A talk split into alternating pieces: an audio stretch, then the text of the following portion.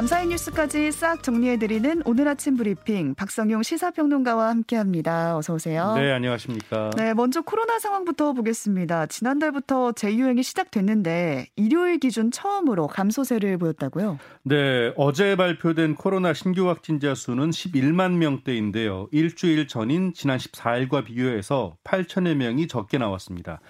일요일 기준 신규 확진자가 전주 대비해서 줄어든 건요. 지난달 초 재유행이 시작된 이후 처음입니다.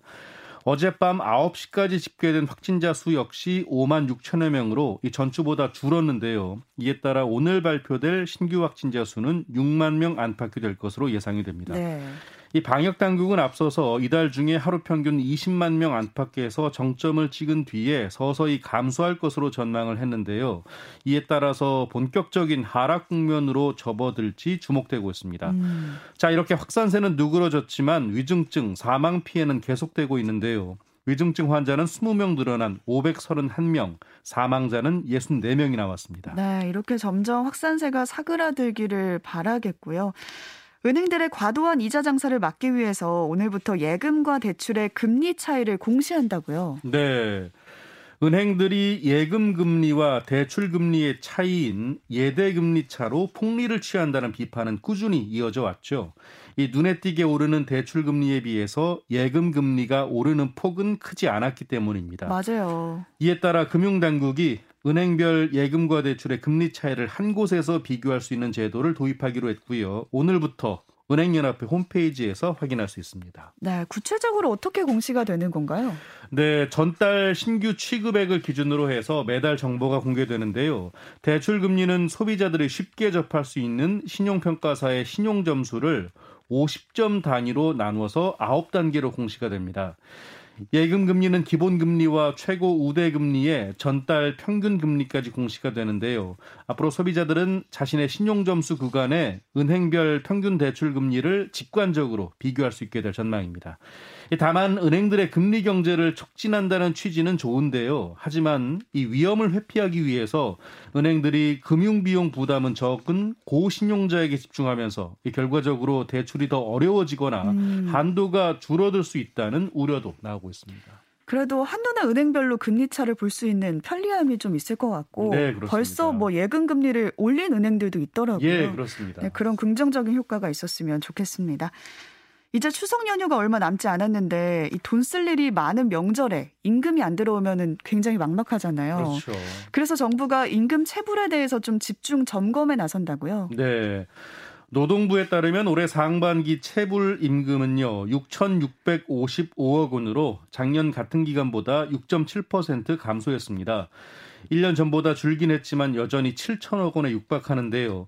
그리고 임금 체불 근로자는 11만 8천여 명에 달합니다. 음. 이에 정부가 근로자들이 임금을 받지 못하는 상황을 막기 위해서 이 추석 연휴를 앞두고 현장 점검을 강화하는데요.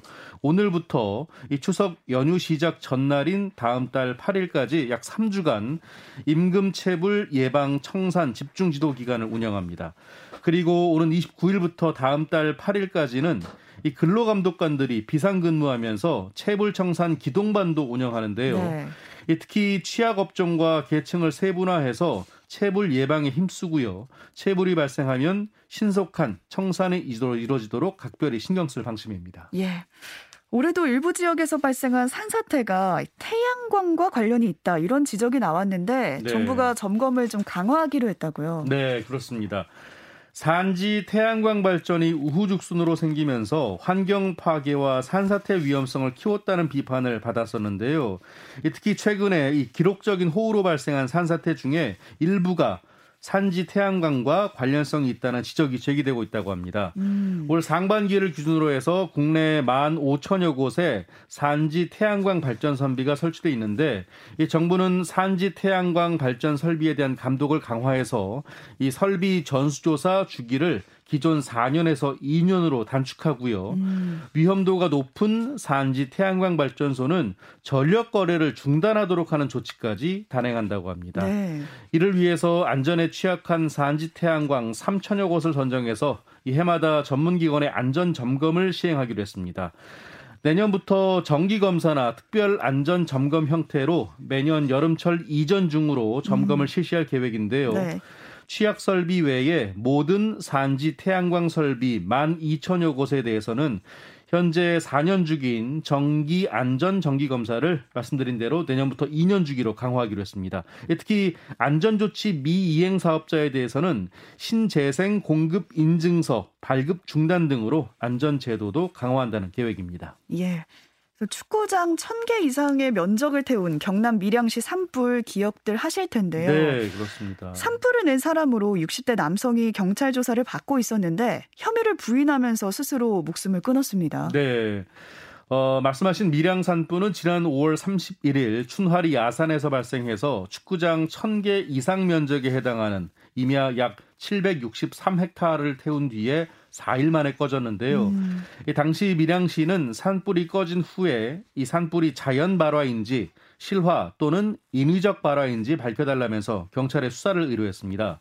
이 과정에서 60대 A 씨가요, 이 산불 직후 마을에서 자신이 산불을 낸 사람이라는 소문이 돌자 이를 바로잡고 싶다면서 경찰에 자진 출석했던 것으로 알려졌습니다. 네. 이 서방과 경찰은 A 씨의 동선 등을 토대로 해서 산불을 낸 것으로 보고 조사를 하고 있었는데요. 그런데 이 혐의를 부인하던 A 씨가 결국 지난 18일 이 발화 지점 주변에서 스스로 목숨을 끊은 채 발견됐습니다. 음. A 씨는 진실을 밝혀달라는 내용의 유서를 남긴 것으로 전해졌습니다. 네. 그럼 이 산불 수사는 어떻게 되는 건가요? 이렇게 종결이 되나요? 네, 피의자가 스스로 목숨을 끊음에 따라서 발화 원인에 대한 형사적 판단 없이 수사가 마무리될 것으로 보입니다. 네. 경찰은 A 씨가 사망함에 따라서 수사를 종결한다고 밝혔고요. 공소권 없음으로 사건을 불송치할 예정입니다. 예. 대기업 직원의 가족만 투자할 수 있는 고수익 상품이 있다라고 속여서 수십억 원을 빼돌린 30대가 중형을 선고받았습니다. 네, 그렇습니다. 이 30대 A 씨는 2017년 6월부터 40여 명에게서 고수익 투자 상품 등을 미끼로 50억 원 이상을 챙긴 아, 혐의를 받고 있는데요. 네. 이 부친이 한 대기업에 근무하고 있는데 직원 가족만 투자할 수 있는 고수익 상품이 있다고 피해자들을 속였습니다. 자신에게 돈을 주면 대신해서 투자를 해주겠다는 거군요. 예, 그렇습니다. 자, 그러면서 이 자신을 통해 해당 상품에 투자하면 금액에 따라서 높은 이자를 지급하겠다고 꾀었는데요. 음. 주로 부산과 대구, 제주 지역의 맘카페나 SNS 등에서 만난 이들과 친분을 쌓아 접근한 것으로 알려졌습니다. A 씨는 범죄 수익금을 생활비와 채무 변제 등에 사용했는데요. 이후에 사기 피해자들에게 이자 명목으로 지급할 돈이 부족해지자 중고 물품과 분양권을 판매, 판다고 속이기도 했습니다. 이 법원은 특정 경제범죄 가중처벌법상 사기 혐의로 A 씨에 대해 징역 9년을 선고했는데요. 네. 사기죄에 따른 집행유예 기간에 다시 범죄를 저지른 점을 고려했습니다. 아, 집행유예 기간에 또다시 사기를 저지른 거네요. 그렇습니다. 서울 강남의 성형수술 전문 병원장이 성형수술을 하고 나서 도수 치료를 해줬다 이렇게 진료 확인서를 꾸며서 환자들이 보험금을 타내게 했어요. 예. 결국 기소가 됐고 징역형을 선고받았습니다. 네, 그렇습니다. A 씨는 2017년 2월부터 2018년 7월까지 서울 강남에서 성형수술 전문 병원을 운영했는데요. 그런데 이 성형수술 그리고 미용시술 환자들에게 도수 치료를 해준 것처럼 허위 진료비 영수증과 진료 확인서를 발급해서 보험금을 받게 해준 혐의로 기소가 됐습니다. 음. 실손보험에 가입한 환자 총 151명은요, 이 같은 방법으로 6곳의 보험사에서 모두 4억 6천여만 원의 보험금을 받은 것으로 확인됐습니다. 네. 이 과정에서 A씨 병원의 직원은 환자들에게요, 성형수술이나 미용시술을 정상 가격보다 80에서 90% 할인 가격에 받을 수 있다고 했고요. 성형 수술이나 미용 시술 이후에 도수 치료를 위해서 내원하지 않아도 결제한 금액만큼 보험금을 청구하도록 관련 서류를 발급해 주겠다고 제안한 것으로 드러났습니다. 네. 이 법원은 보험 사기 방지법 위반 등으로 기소된 A 의사 A 씨에게 징역 2년형과 벌금 500만 원을 선고했습니다. 예. 10대 딸이 아버지에게 집에서 담배를 좀 피우지 말라 이렇게 이야기를 했다가 네. 크게 폭행을 당하는 일이 있었는데 네. 아버지가 유죄 판결을 받았습니다. 네. A 씨는 지난해 4월 15살 자신의 딸 비양이 집안에서 담배를 피우지 말라고 했다는 이유로 이 비양을 폭행한 혐의를 받고 있는데요. 아, 머리채를 붙잡아 흔들고 주먹으로 머리를 여러 차례 때린 혐의 등으로 재판에 넘겨졌습니다. 네. 당시 A 씨의 폭행으로 B양은요 뇌진탕 등의 2주간의 치료가 필요한 상해를 입었는데요. 이 법원은 아동복지법 위반 등의 혐의로 기소된 A 씨에게 징역 1년 6개월에 집행유예 3년을 선고했고요. 2년간 보호 관찰과 40시간의 아동학대 치료 강의 수강, 160시간의 사회봉사, 3년간 아동 관련 기관 취업 제한도 함께 명령했습니다. 재판부는 범행의 횟수와 방법, 결과 등에 비춰 죄질이 무겁다고 판단을 했는데요. 다만 피고인의 건강이 좋지 않은 점과 음. 가족 관계 등을 고려해서 형을 정했다고 밝혔습니다. 네. 자녀인 척 문자를 보내서 금전을 편취한 메신저 피싱 사기 일당이 있었는데 경찰에 붙잡혔습니다. 네. A씨 등은 지난해 12월부터 지난 3월까지 엄마 나 휴대폰 액정이 깨졌어 같이 어. 이 자녀를 사칭한 문자 메시지로 피해자를 속였는데요. 네. 그 뒤에 신분증과 카드 비밀번호 휴대폰 원격 제어 프로그램 설치를 요구해서 돈을 뜯어낸 혐의를 받고 있습니다. 피해자 25명이 총 3억 원 이상의 금전적 피해를 봤는데요.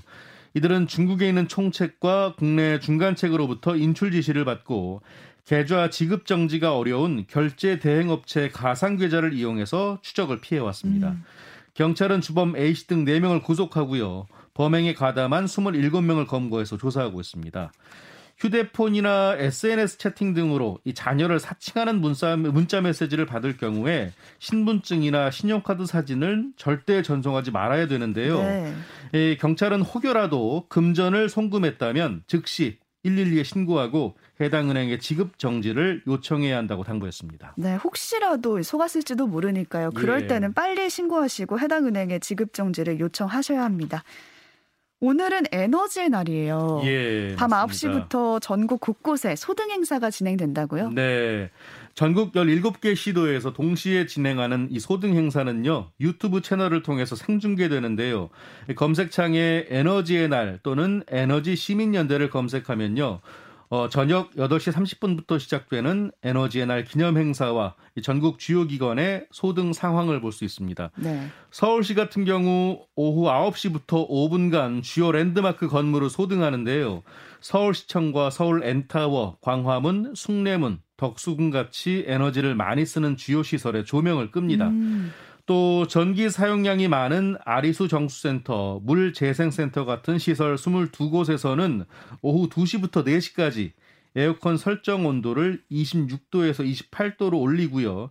실내 조명을 최소한으로 켜서 6천여 규모의 전력을 6천여 킬로와트 규모의 전력을 감축할 계획입니다. 네, 개인적으로도 오늘만큼은 우리 집 뭐 소등 행사라든지 작게나마 네. 실천해 보셔도 좋겠네요. 참여해 보시면 좋을 것 같아요. 네.